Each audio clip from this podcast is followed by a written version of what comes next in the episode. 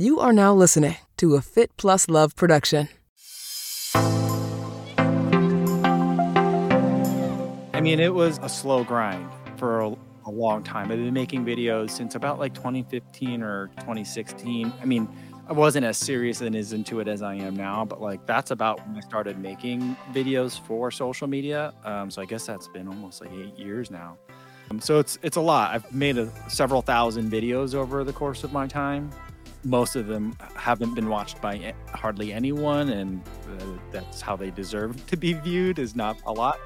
I made a lot of bad videos, but I feel like that's the way to make good videos is to make a lot of bad ones first, or don't worry if they're bad first. Um, but yeah, it took a long time, and you know, for me, it's like there's a lot of really creative people out, that are out there. There are a lot of really good storytellers that are out there, but it to succeed on YouTube requires like you know, unless you're lucky and can go viral a couple of times. But like for someone like me um, and the kind of content that I want to make, it really requires a lot of repetition and like consistently showing up so that when people know that like, oh, this is a guy that's not just going to make three videos because he's getting ready for a big race and then will disappear. This is a person that's going to be around and I can like invest in, in like following this person.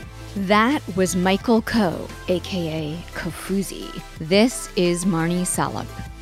Thanks for tuning into my podcast, Marni on the Move. Each week, I will be inviting interesting, innovative, movers and shakers to join me on the show and share their story. You will discover and hear from thought leaders, experts, influencers, and entrepreneurs from the worlds of wellness, sports, beauty, fitness, fashion, and more. Marni on the Move will feature an eclectic mix of people I know, work with, and think are generally doing cool things. On each episode, I sync up with my guests about life, career, and training and showcase their expertise and story. Hello, welcome, and welcome back to the Marni on the Move podcast. I'm your host, Marni Salup.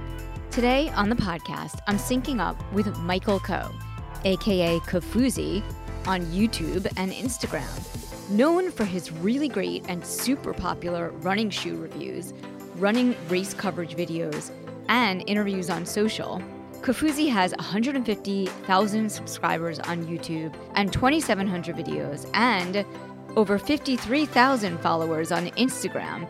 He is an avid runner who simply loves running Today, we go behind the scenes. I get the inside scoop on how he gets things done, where his creativity stems from, his upcoming races, top shoes in his quiver, and more. If you like what you hear, leave us a review on Apple. It's easy. Head over to wherever you get your podcasts. Click on the Marni on the Move podcast, scroll through the episodes on your Apple podcast app, click on the five stars, and click on leave a review. Tell us what you love. Also, if you're on Spotify, don't forget to leave five stars and feel free to answer the question that is prompted when you click on the interview. Last up, share what you're listening to on social and tag us. We'll tag you back. Now, on to my conversation with Kofuzi. Mike, it's so awesome to have you here on the podcast today. Thank you for coming.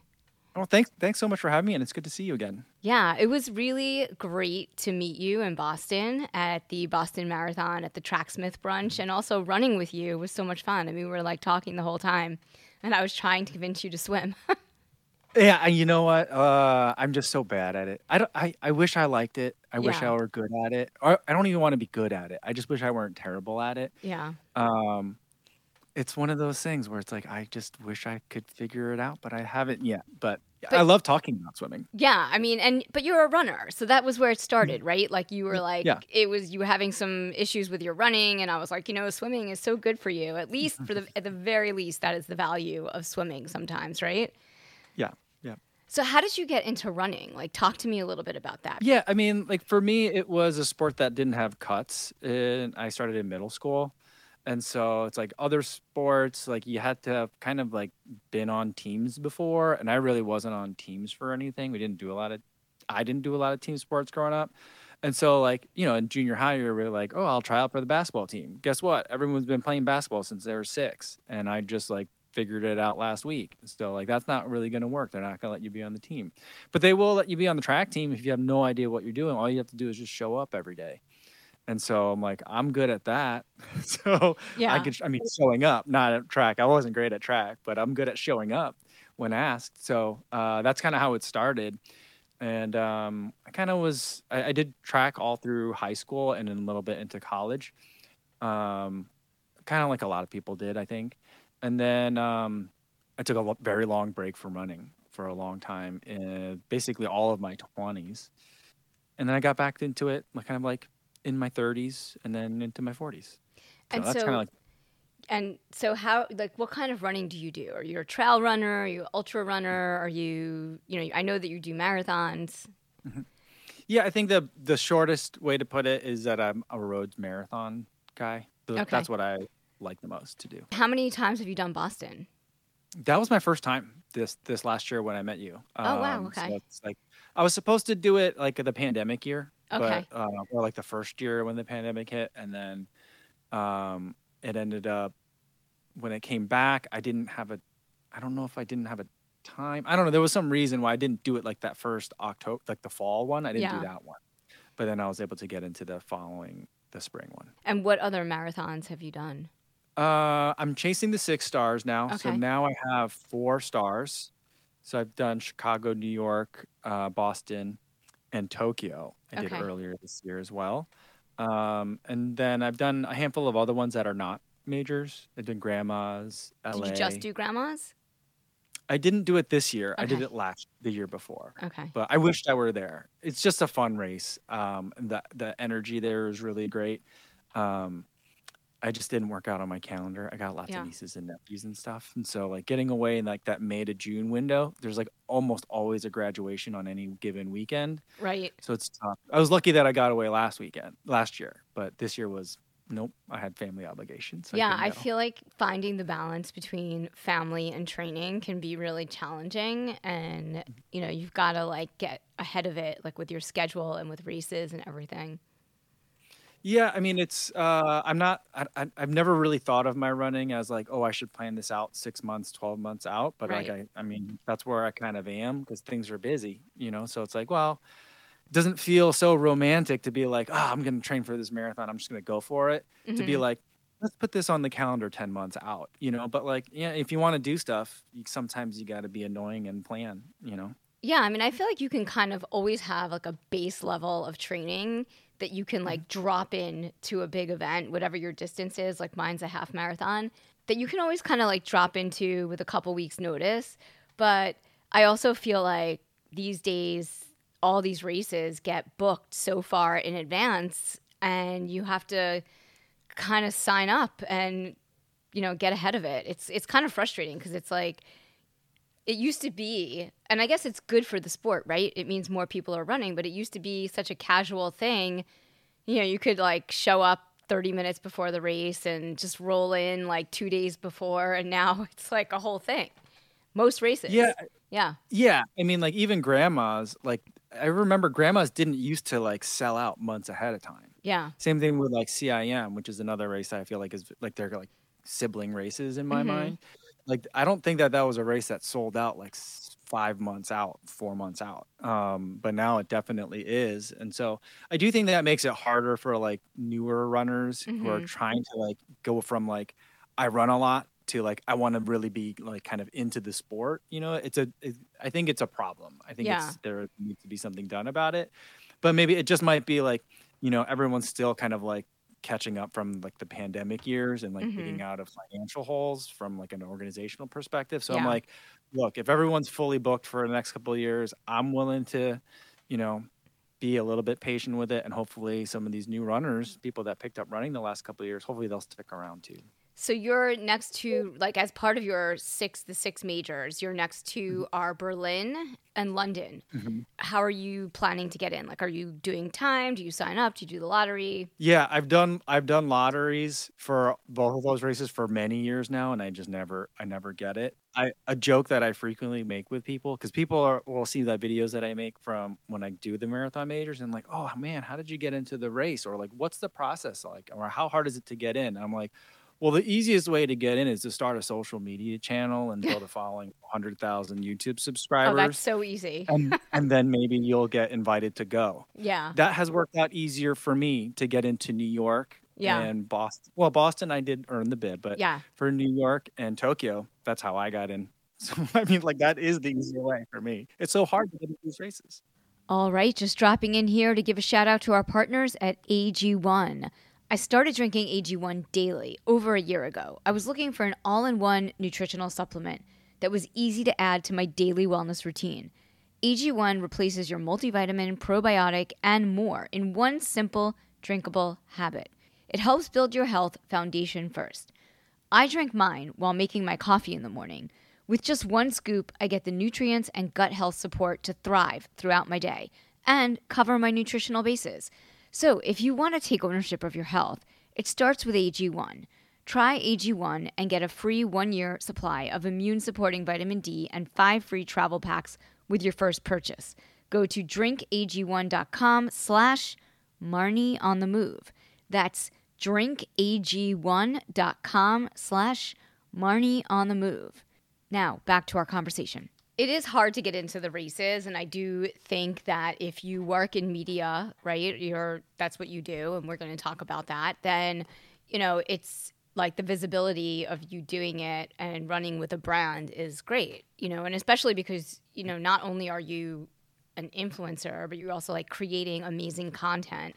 That is always a smart way, but it's you know everything just seems like it's like so easy, right? But we both know that it's not, right? I mean, to get a YouTube channel to be, you know, to have 100,000 subscribers, like that must have taken you years. And it's it's not just like you show up one day and then you have all these subscribers. Like you have to do the work, just like running. Yeah, I mean, it was um, a slow grind Yeah. for a, a long time. I've been making videos since about like 2015 or 2016. I mean, I wasn't as serious and as into it as I am now, but like Right. that's about when I started making videos for social media. Um, so I guess that's been almost like eight years now. Um, so it's it's a lot. I've made a, several thousand videos over the course of my time. Yeah. Most of them haven't been watched by hardly anyone, and uh, that's how they deserve to be viewed. Is not a lot. I made Yeah. a lot of bad videos, but I feel like that's the way to make good videos is Yeah. to make a lot of bad ones first. Yeah. Um, or don't worry if they're bad Yeah. first. Um, but yeah, it took a long time, and you know, for me, it's like there's a lot of really creative people out that are out there. There are a lot of really good storytellers that are out there, Mhm. but it to succeed on YouTube requires like you know, unless you're lucky and can go viral a couple of times, but like Mhm. for someone like- like me um, and the kind of content that I want to make, it really requires a lot of repetition and like consistently showing up Yep. so that when people know that like, oh, this is a guy that's not just going to make three videos because he's getting ready for a big race and then Right. disappear. This is a person that's going to be around and I can like invest in in like following this person. So what's your current subscriber number on YouTube right now? Yeah, for YouTube, I think it's like 147, 148, somewhere in there. For my listeners who aren't familiar with your channel, like talk to me about what it's all about and how you started this channel. And this is your original platform, YouTube, correct? Yeah, yeah. YouTube is where I started, and that's kind of my that's my primary platform.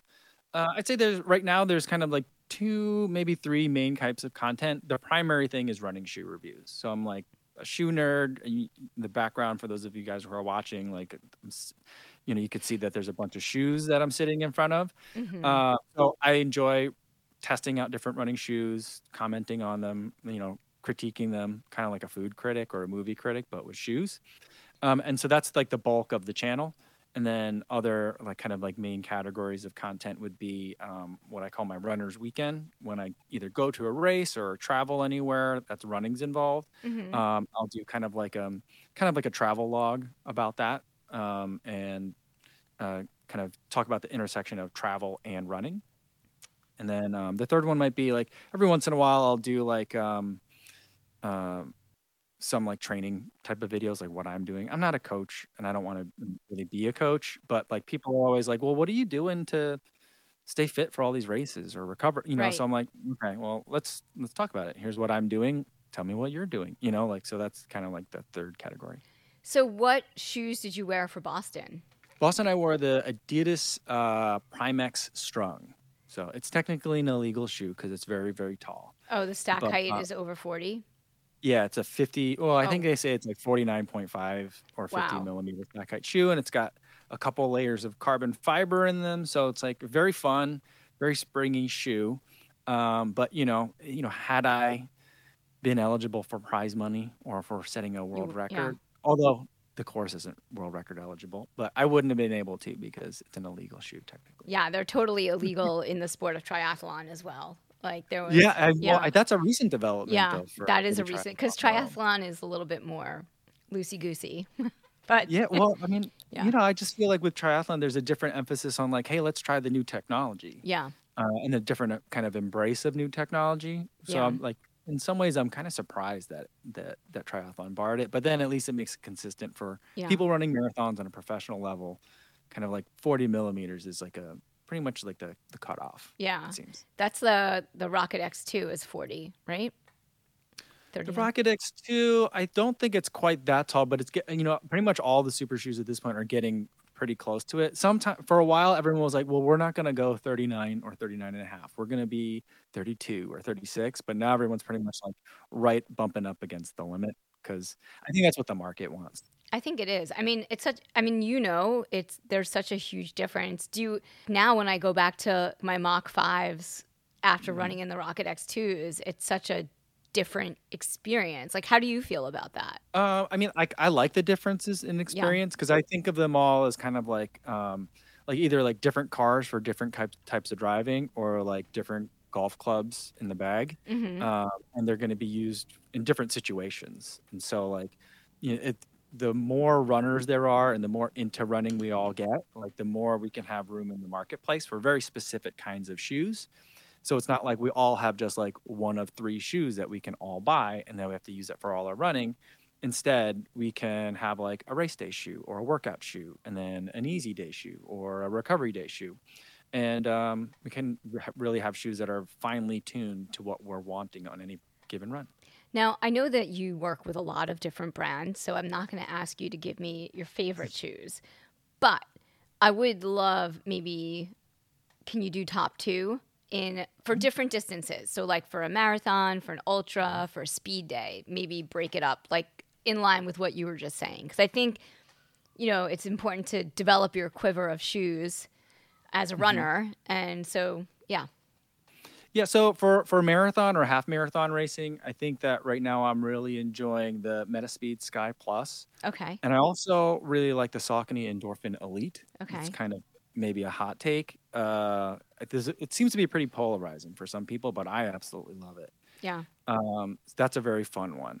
Um, and then for like for daily training, I'm a big fan of the Novablast 3 and the New Balance Rebel 3. I think both of those are I really like squishy shoes. And so like those are squishy without getting too kind of like gummy. yeah. So like still has a nice spring to the step, but I feel like I could take it for an easy day or a long run and it'd be fine for any of those things. And then um, let's see for like max cushion. So if you wanted something that you could just be in for a really long time for like a long slow distance kind of run, yeah. I think like the New Balance Fresh Foam More version four is really fun. I also really like the Nimbus 25. So those are nice and like chill, relaxed shoes. And you're coming from the perspective of having a neutral foot, like a neutral stride. Mhm. Yeah. Yeah, yeah. I can't really run in stability shoes. I've tried. hmm Um, I keep vi- revisiting kind of the genre every once in a while when there's like, you know, marketing hype about like, you know, it's the stability shoe for even people who don't like stability, you know, those Yeah. kinds of things. And I'm like, I don't know. I still feel it and I still don't like it. It makes my knees do funny things. So like, I, or it hurts my arches. So like, I don't like stability shoes. And so I try not to review them and I generally ask for brands not to send them to me Yeah. because I'm like, "Uh, It's not your I'm- thing. I could run in it, but like I'm probably not gonna like it. And I don't like to make negative reviews. Yeah, too much. I agree. You know? It just it's not fun. Yeah. And it feels like you're kind of like I don't know, it feels like kind of clickbait, like you're just doing it for views. You know, Yeah. like just, I only have so many miles that I can run in a year. So I'd rather spend it on shoes that are gonna be fun. And what running. about the Vaporflies? Have you run in those? Yeah, I'm not a huge Nike guy, so um, I don't really do a lot of Nike racing shoe testing.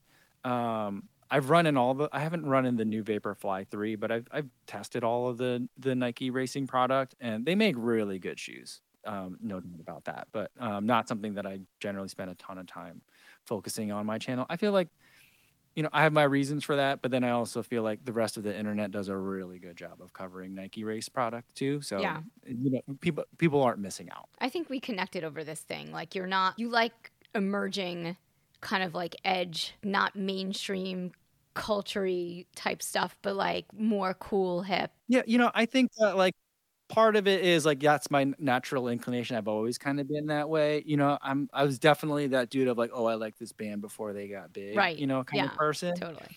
But I also think that, you know, that's kind of like a, a side effect, a natural like end product of when you review a specific thing Yeah. is that after a while you're like the thing that like most of the people want and is suitable for most people after a while kind of gets boring for Mhm. someone that's running shoes all day every day Yeah. and so th- that's part of it too is like i want to see what's like new and like c- coming up next um, because that's re- really fascinating for me and it's different and it's novel Yeah. and you know it's and so like the longer you do something like this the rarer novelty seems to be, to become and so you kind of like chase it a little bit and so i know that about myself too Yeah. and so like i try to keep that in mind in terms of what i'm really excited about and what i'm not always trying to remember that like ultimately these the shoe reviews are supposed to help other people Yeah. and they're not all so, sometimes i talk about stuff just because i like it you know but like a lot of it's going to be like how it's not that helpful if i'm getting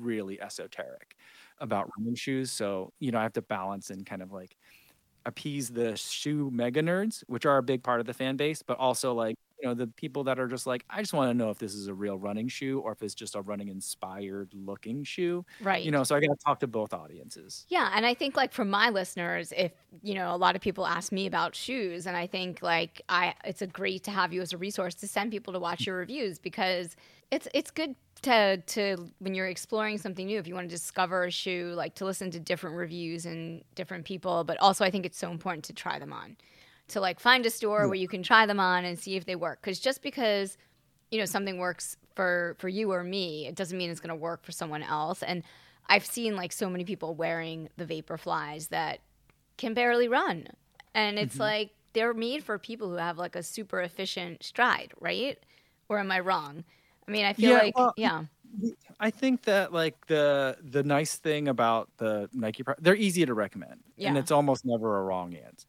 You know, Oh, people love them. Never Yeah. wrong, and so like, um, I think the unique thing that Nike has done, and I think they may have the competitive advantage because they had the materials available to them before anyone else. They innovated in that space. Um, is that like the the product seems to work for a, a pretty large portion of like the marathon racing world. Yeah. And so it's like it's not it's one of those things where like if i don't if you're if someone's just like what's a good racing shoe? I'm like oh you told me nothing about you and you just want me to give you a Yeah. name of something. And that's pro- that's a really nice basic answer to give. It Yeah. might not be the perfect answer for that individual person yeah. but chances are it's a safe bet. Yeah all right. You got You've got me to come around. I would recommend i like the hokas the rocket x2s but i get Yeah, that. I'm- yeah that's an exciting shoe from them for this year because it's it finally it's kind of like they're they're leaving their comfort zone Yeah. and i feel like you know i just mentioned on the one hand i like kind of chase novelty yeah i've been wanting novelty from hoka in the racing space for a few years now and so it's like finally they're delivering so it's it's good to see that happening Yeah. Did you ever get to try? They they're not making them anymore. I don't think the Supersonics. Did you get to try those? They You were know, they orange. s- Yeah, they sent me a pair. It had the giant pull tab on the back, but I Yes. never I never tried that one because I went from I think it was just like it was in between Mach 4 and Mach 5, I Yeah. think. And so for some reason it got to me really late and I got the Mach 5 first and I was like yeah. There's no reason for me to test this one now. No Yeah. I don't think anyone's going to buy it. So I was like it's not it's They're not going to not help selling it anymore. I had I I Yeah. like it a lot, but Oh, do you? Okay. yeah, I mean it's it's kind of it's exactly between the Mach 4 and the Mach 5. Mm-hmm. It's a good it's a good in between shoe. I kind of I'm getting used to the Mach 5s, but yeah, so what's your next race? Like what's com- what do you have coming up? Uh, in a couple weeks, I'll be doing a 10K, which is rare for me. I think I haven't done a 10K in like four years. Um, and even then, that was only like my second 10K ever. So I'll be doing Peachtree Road Race in Atlanta. So Okay. down there, and it's a it's a distance I don't particularly like, in temperatures that I don't like, and it's a hilly course, which I also don't like. So so it's it should be a fun day. I think. It's I only know. a I- couple miles. No I'm kidding. yeah, I mean, I, I've heard it's a really great event. Yeah. Um, it's one of the biggest road races in the country, and so I'm like, I'm going there to experience the weekend, Yeah. um, and see what you know, see what the hype is all about. I, I, I've done a lot of big road marathons, Mhm. but I also want to see kind of like other sides of the sport too, like shorter distances. because I feel like more people do the shorter distances than do marathons, and so like, uh, you know, I want to make sure that I'm not like missing out on something, and just Mhm. making sure that like, all right, let's see, you know, what this kind of world is like, this 10k world, and so I, I think it should be a fun time. Yeah. I mean, I just did a 10K for the first time in like forever, actually. As the first time. And I Okay, yeah, I loved it. You know, it was in Central Mm-hmm. Park, so it was super hilly. And it was really fun, you know, because it was kind of like you can choose. I mean, like you, I don't do marathons, right? So, but you can always choose, like if you're racing or you're just running, you can always choose your goal. But it just felt like really easy for me to race that distance because it's not that far. So, even if for me, it's not that far. And so mm-hmm. I had a lot of fun. You know, I wore some fast shoes, I wore my Hokas, and I like mm-hmm. ran as fast as I could. And it was super fun. It was hot, Okay. you know. all right, But all right. but well, that makes me feel better about it. Maybe I'll feel the same way. I just feel like it's gonna hurt a lot. if you can do like- a marathon and get into Boston, like the I don't know. I mean, you know, somebody probably will kill me after this and saying this just because they'll be so pissed. But like, the 10k feels. I mean, if you're not competing to come in, you know, to podium, and you're not competing like that, then as it's just like a regular runner, it just feels like a really fun distance to kind of race. Yeah, I mean that's kind of how I feel about the half marathon. Yeah. Yeah. So like I feel like it's another gear entirely to get to that 10k speed. yeah. And so I just feel like it's 5k pain for twice as long. Yeah. You know, so I'm just like It is. uh, Yeah. We'll see how we'll see how much I like this. I don't know. I don't I don't really touch 10k pace very often. What- So I don't even really know how to pace myself for it. What's your marathon pace? Like, what's your marathon PR right now? Right now I PR'd in Tokyo. I ran a 256. Okay, So that was like a 640 something, 45 per mile. that's great. Yeah. Um, I think it, if I, I, I don't anticipate running that fast at Peachtree. but you I'm, could. I'm, I'm, uh, I don't know. I don't know. It's a, it's going to be hotter. It's going to be hilly. yeah. And, um, you know, I, since Boston, I've just been kind of doing a bunch of easy running. I've done a couple of workouts to kind of try to get ready for Peachtree, but I've been just doing a lot of just easy running. And not I even see you doing a lot of strength running. training too. I'm trying. I'm Yeah, trying. it's hard. I've been saying for years that I'm going to do strength training. It was like that New Year's resolution that you Yeah. never did. It was Yeah, like I say it you know, every year. Every Like year. everyone has that favorite New Year's resolution that you Yep. love to put on the list, and you know you're It's not gonna going to happen. do it. yeah. That that was the one for me. But after Boston, I was like, all right, no more excuses. This it's is the time. really it's really a game changer, but it's like one of those things like you kind of have to stick to it and you have to do it more than two times a week for it to really work. I know everybody should just do what they can.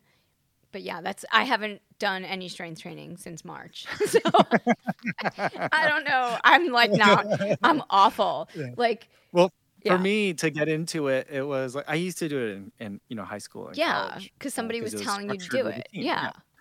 But um, as an adult, I was just like, you know what? I gotta treat this like just like running. Yeah. Where it's like I'm out of shape, and I don't want to do it, but I want to create the habit. So let's not focus on the lifting part. Let's focus Right. on the habit. The part. getting so there. like, yeah. So like it was one of those things where like I can go there, and as soon as I get there, I can turn around if I feel like it.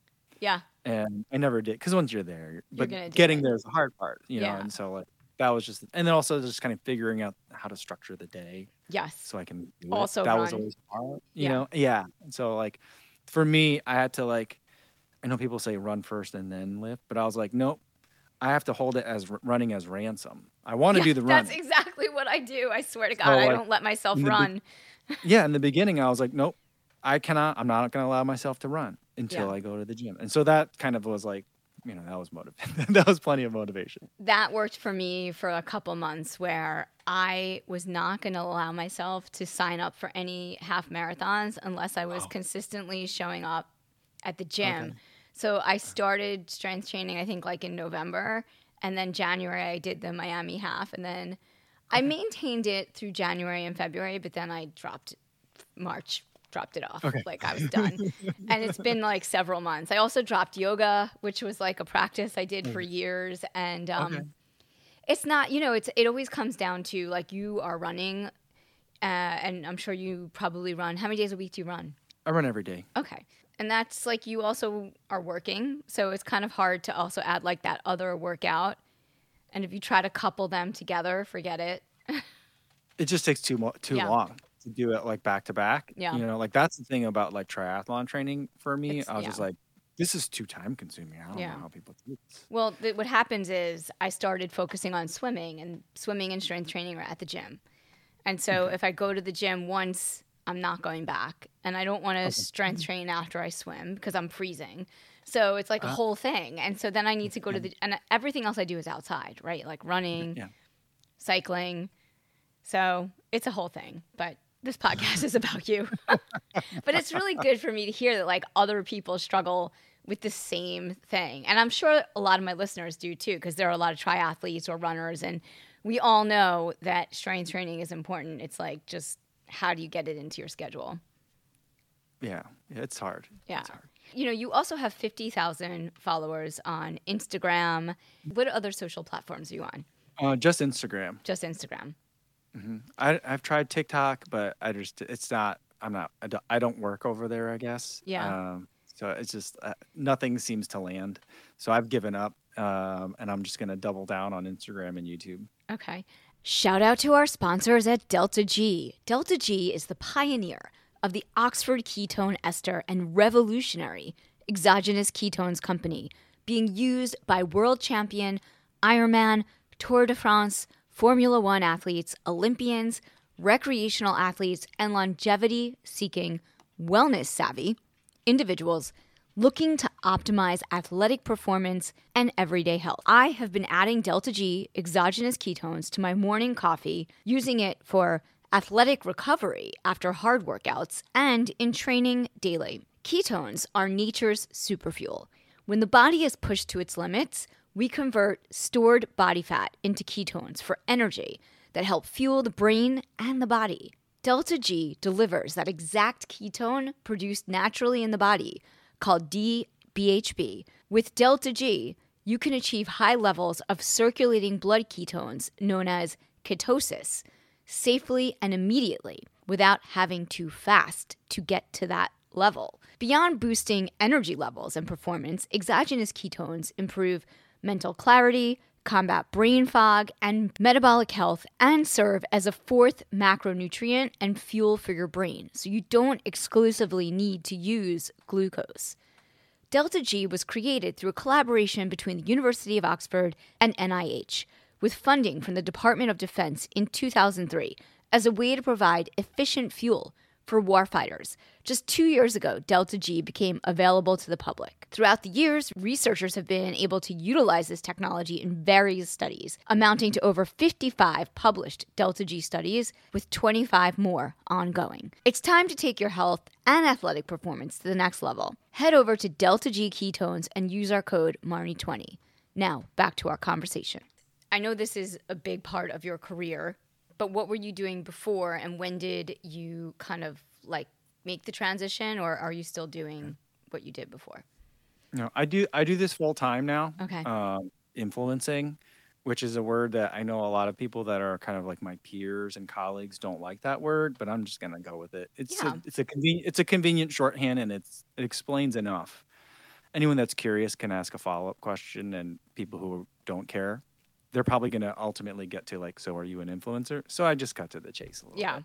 Um, so I do that f- full time now, but and that only became full time during the pandemic. I had another, I had a regular job. This is a, little- major job, by the way. Like for people who are listening that don't understand, it takes hours to create a video. Like you may watch it Mm-hmm. for two minutes, but it takes hours, days. It's like a painting. You know, it, it's it's not just like what you see. Yeah, I mean, some things take longer than others, but yeah, I mean, it, there's it's it's become I, you know, there's it it takes up my day. Yeah. You know, like you know, I don't ever feel like I have that much schedule on the calendar, and then like, you know, next thing I know, I'm running behind schedule and everything, and I'm staying up real late. So like, there's there's work here, um, but before I did this like all day, Yeah. Um, I was a litigation consultant. I had a consulting company. So we would help attorneys that are going to trial and help them with their storytelling and their ma- mainly a lot of their visuals.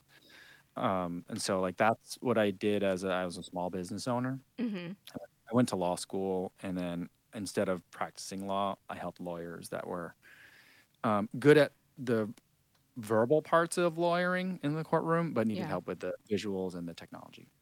And how did you get into that, like as a lawyer, like as as going to law school and like getting into the visuals? Yeah, um, yeah, it was kind of an accident. I just took a course uh, on litigation technology, and Mhm. then uh, the adjunct who ta- taught that course had a similar business, and so I just ended up working for him. And so, like, uh, and you know, I thought that maybe I, I mean, I originally went to law school thinking I wanted to be a patent attorney Okay. and just sit in the corner and uh, write patents all day, just like talk to the scientists and be like, what does this do now? And then just like, all right, and then they transcribe that into legalese. Um, but then I realized that I like the kind of like the theatrics and the combative nature of a courtroom, uh, even though it's weird because I'm not that confrontational, but I like structured confrontation. Confrontation with rules, I, I kind of really like. Okay. And so, um, so like I, I really got uh, into trial advocacy or trial skills courses, and so I took all the ones that my law school offered, and then I found one that incorporated visual storytelling with like lawyering skills, and I was like, this is fun. I like this. And so originally I thought I would just work, you know, at that consulting firm for a little while and then just go do it myself. But I found that like some of like my natural kind of like personality tendencies really likes being kind of like the consulting role rather than the starring role. So, Okay. so I got into that consulting space and I really liked that job.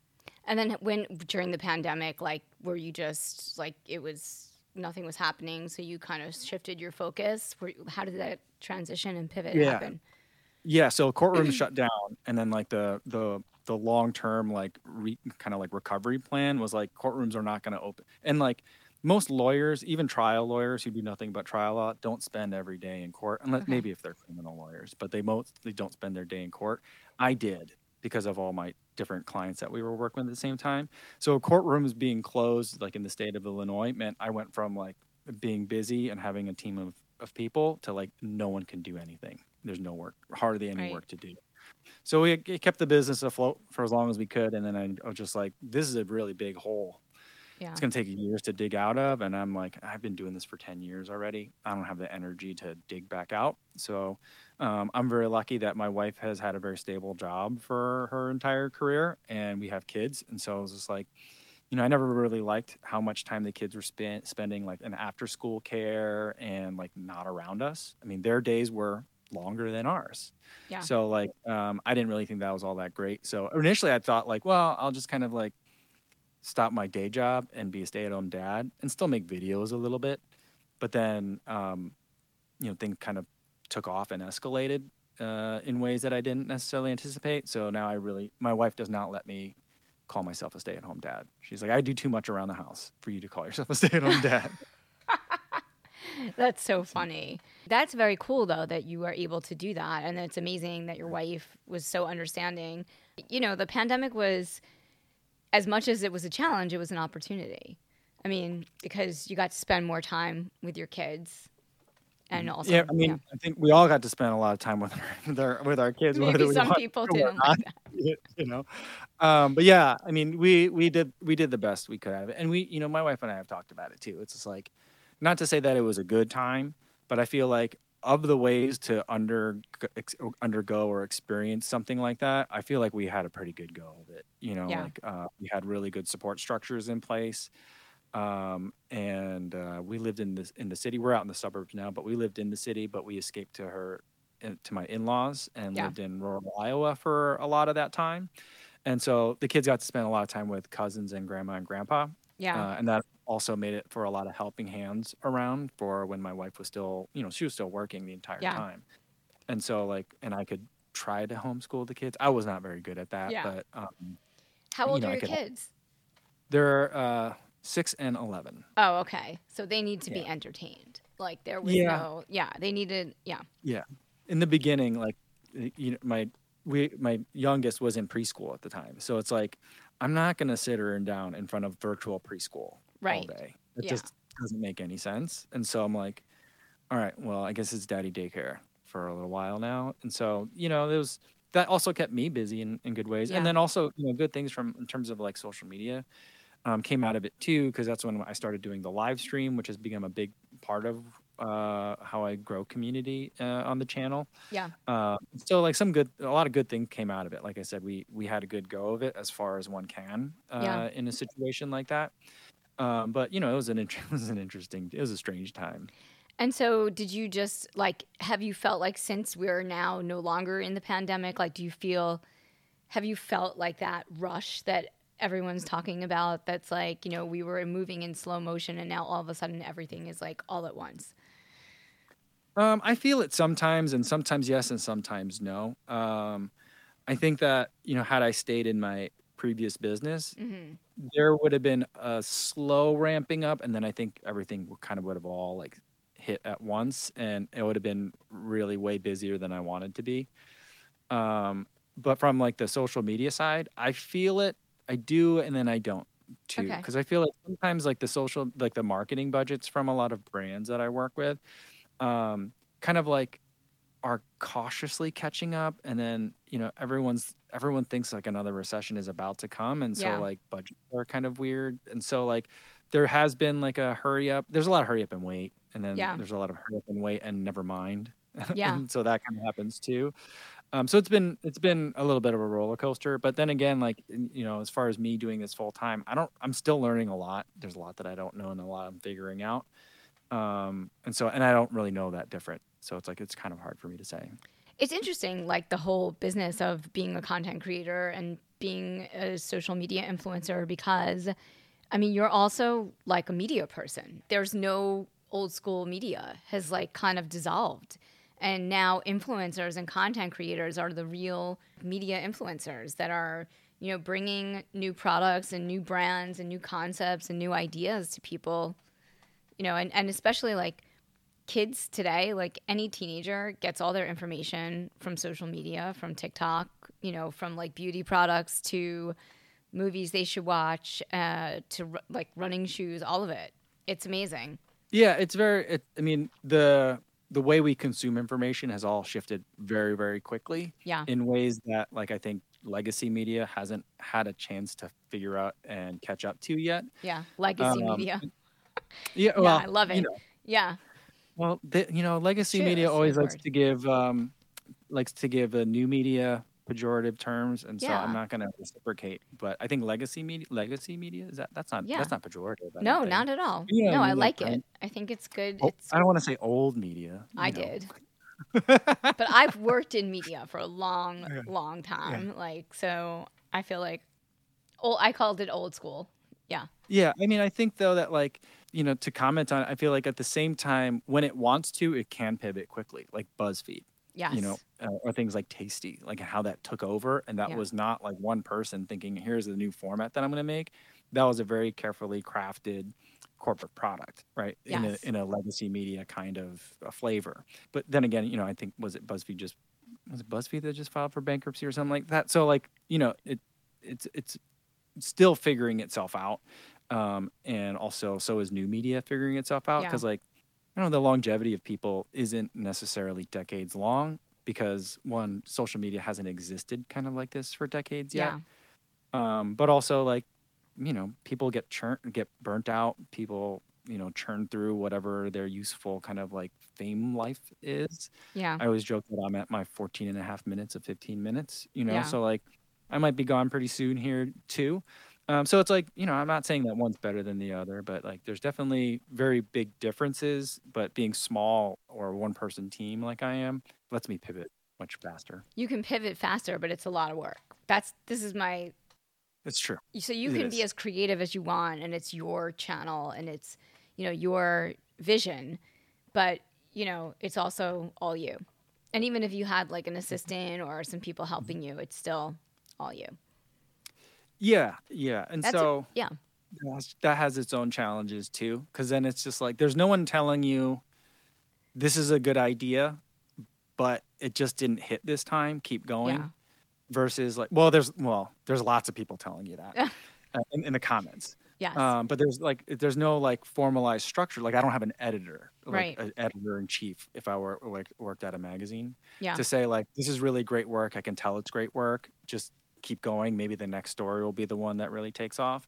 Versus like this was a bad idea, or Yeah. like a concept that was bad. And so like that's when things can get really tough, yeah. especially for I think for new creators too. It's like you know I spent a lot of time in that like under 1,000 subscriber kind of Yeah. territory Yeah. a really long time mm-hmm. and you're just like it, should i just stop like is this worth continuing you know it's like i don't know or do i need to completely change what i'm doing you know like so those, those are the hard things that you have to figure out yourself so you not only have to be like the talent you also have Yeah. to be the editor and you also have to be like Business the creative person. Yeah.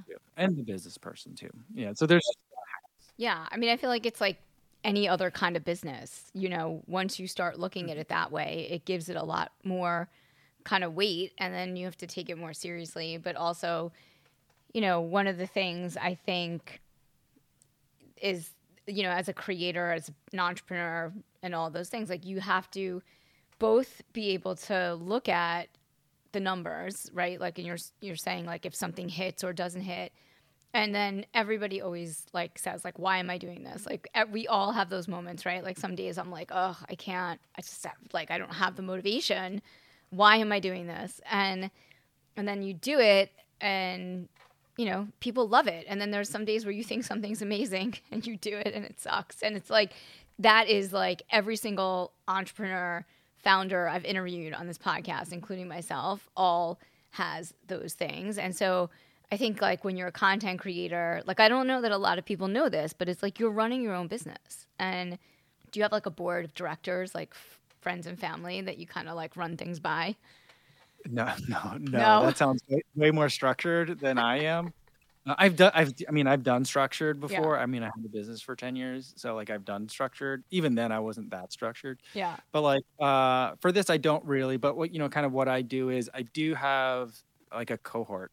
You know, Yeah. people that are our friends. Yeah. And they they end up showing up in a lot of the videos. We're in the same spaces, and uh, a lot of times we'll bounce ideas off each other.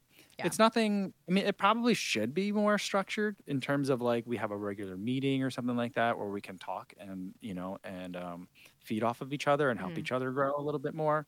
But for me, it, like it seems to work for me right now, where it's like you know we will encounter each other at a lot of similar events, um, and are doing a lot of similar work, and also you know interfacing with a lot of the same kind of partners, so we can be like Yeah.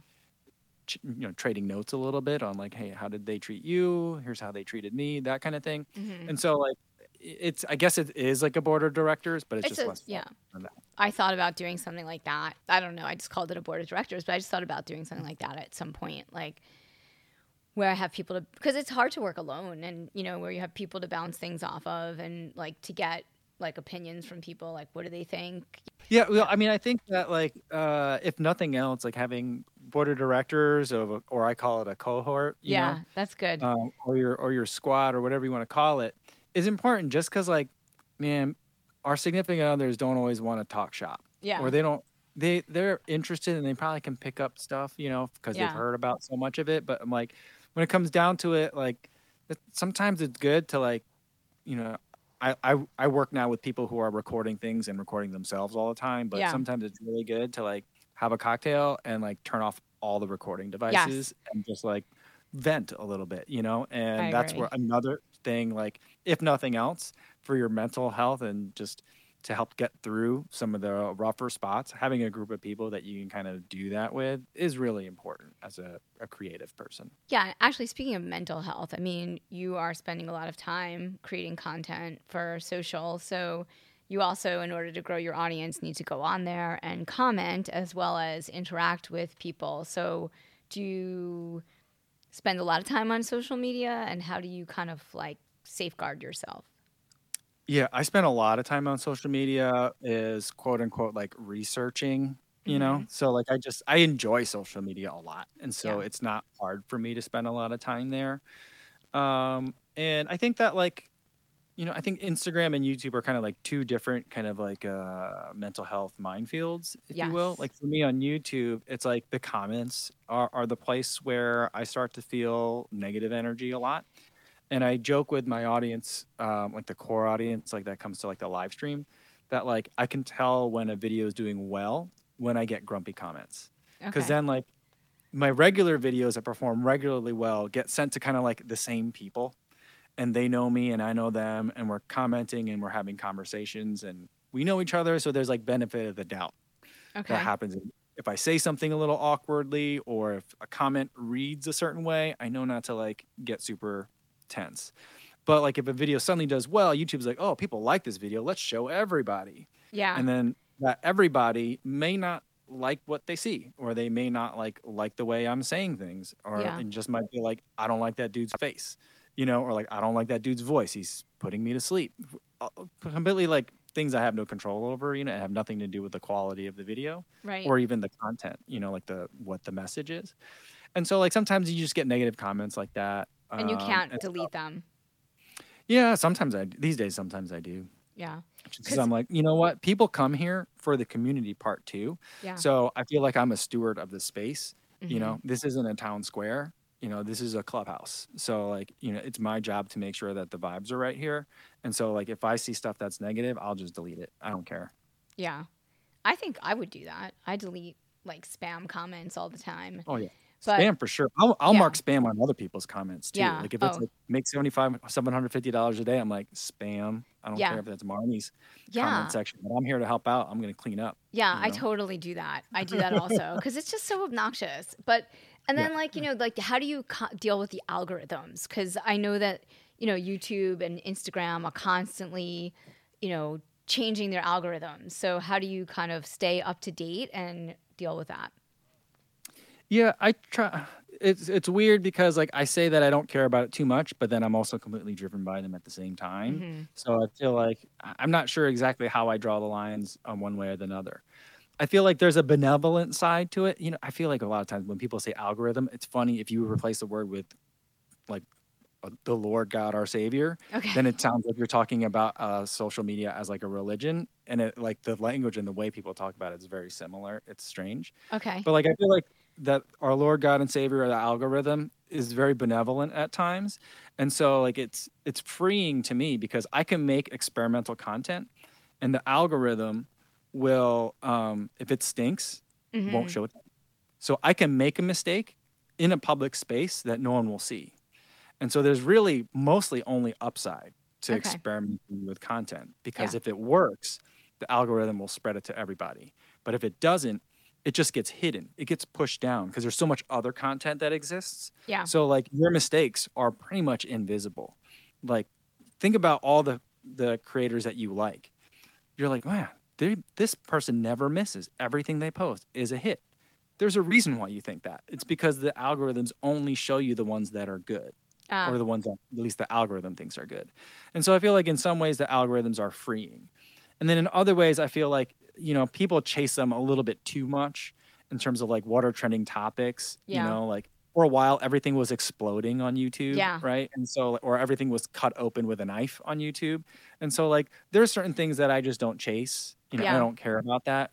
But then there's other things that you really do have to pay attention to the algorithm like it really likes things that are much faster paced you know and so like then you kind of tweak your editing a little bit to kind of like make sure that the algorithm understands what you're doing mhm. so that it can understand who to give you to so like you kind of have to like you And that's on play ball a YouTube. yeah uh, both on youtube and on and on um, instagram as well um, you kind of have to like identify yourself to the algorithm so it knows what to do with you Oh my And god, so, like, that's, that's like I like- can't even do that with myself. Well, I mean, you you Yeah. already are though, you know, and you're doing it in an intuitive way. I guess I'm making it just sound much more complicated than it is.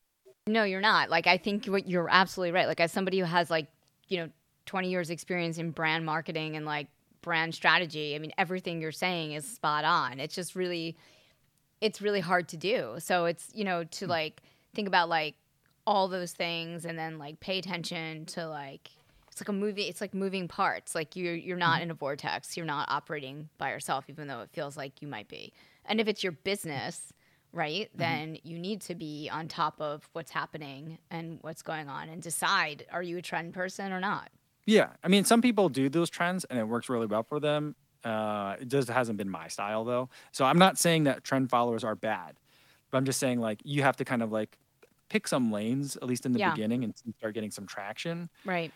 and then from there you can and you know and so that way if you just jump around a lot, Yeah. then the algorithm doesn't know what you are, Right. and so it, it, it, doesn't know where to send you.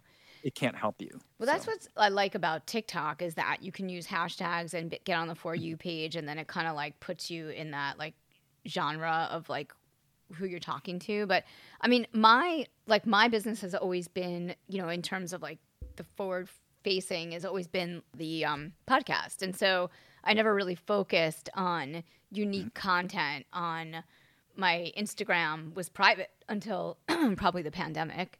I just was never using it for that. And I put before the pandemic and I was, you know, I put pictures of my family on and I just wasn't really a public person on Instagram and also and YouTube, forget it. I told you I was like I've been posting videos of my podcasts uh, from Zoom. So I have no legs to stand on, but I am paying attention and I feel like rule of thumb, not all platforms are the same and not all content is good for every platform. Like I love YouTube shorts, but I think it's interesting, you know, and I think, you know, after meeting you and, you know, having Tommy on the podcast, Tommy runs and like, you know, just really paying attention to the space and just simply using it as a platform as someone who has a podcast or advising brands on using it as a platform. I think it's really important that you know you really take it seriously and you need to apply your brand verticals to your channels and all those things yeah, now now I'm kind of glazing over because a lot of those words I don't always understand.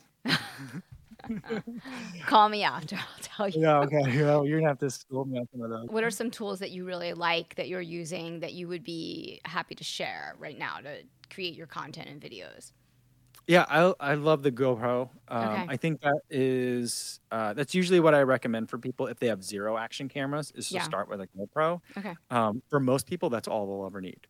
Um, as far as like an action camera, the Insta360 I like as a second camera. That's kind of how I prefer to use it because then it gives me kind of like a different kind of angle that I know I don't know if I want every day, Mhm. but every once in a while, depending on where I am, um, like the locations, uh, might call for using something that's going to be a little bit more kind of like ooh, experimental or can get some different views.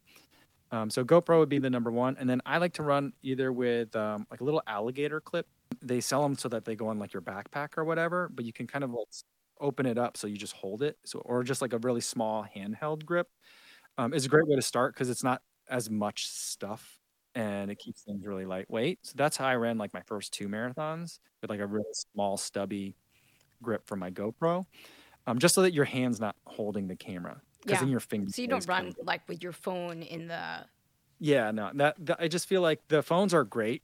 They do really good stuff, but like for me and what I want to do, like it just it's it becomes a lot of stuff. Um, what advice would you give to other Mm-hmm. content creators if they want to shoot video I would say if you want to shoot like action shots from whether you're on the bike or when you're running, get a camera.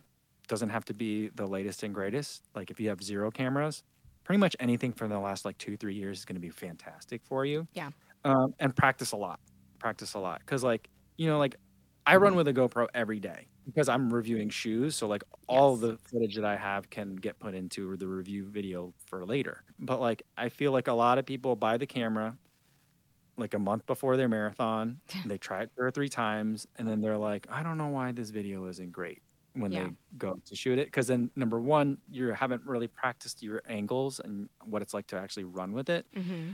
Um, and then you also haven't practiced editing a, a lot. And so, like, if you want to make the good content, you got to make a lot of content. Right. And so that requires you like bringing the camera with you a lot of the time. And it looks dorky, and you might get a lot of weird looks depending on how busy it is where you're running.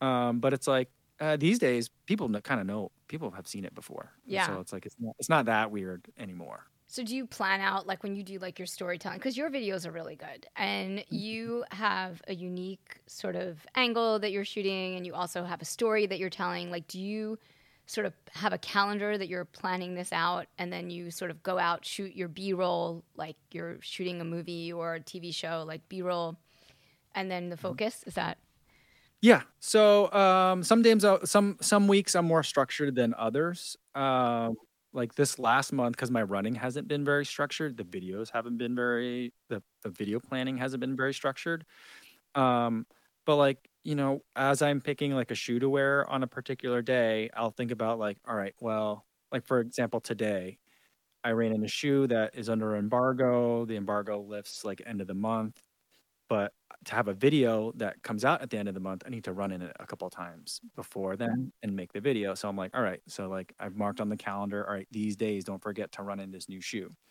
Uh, and then, so like those are the kinds of planning that I have to do. And then I'm like, well, this is a workout shoe. So like, all right, all right what are the workout days going to be?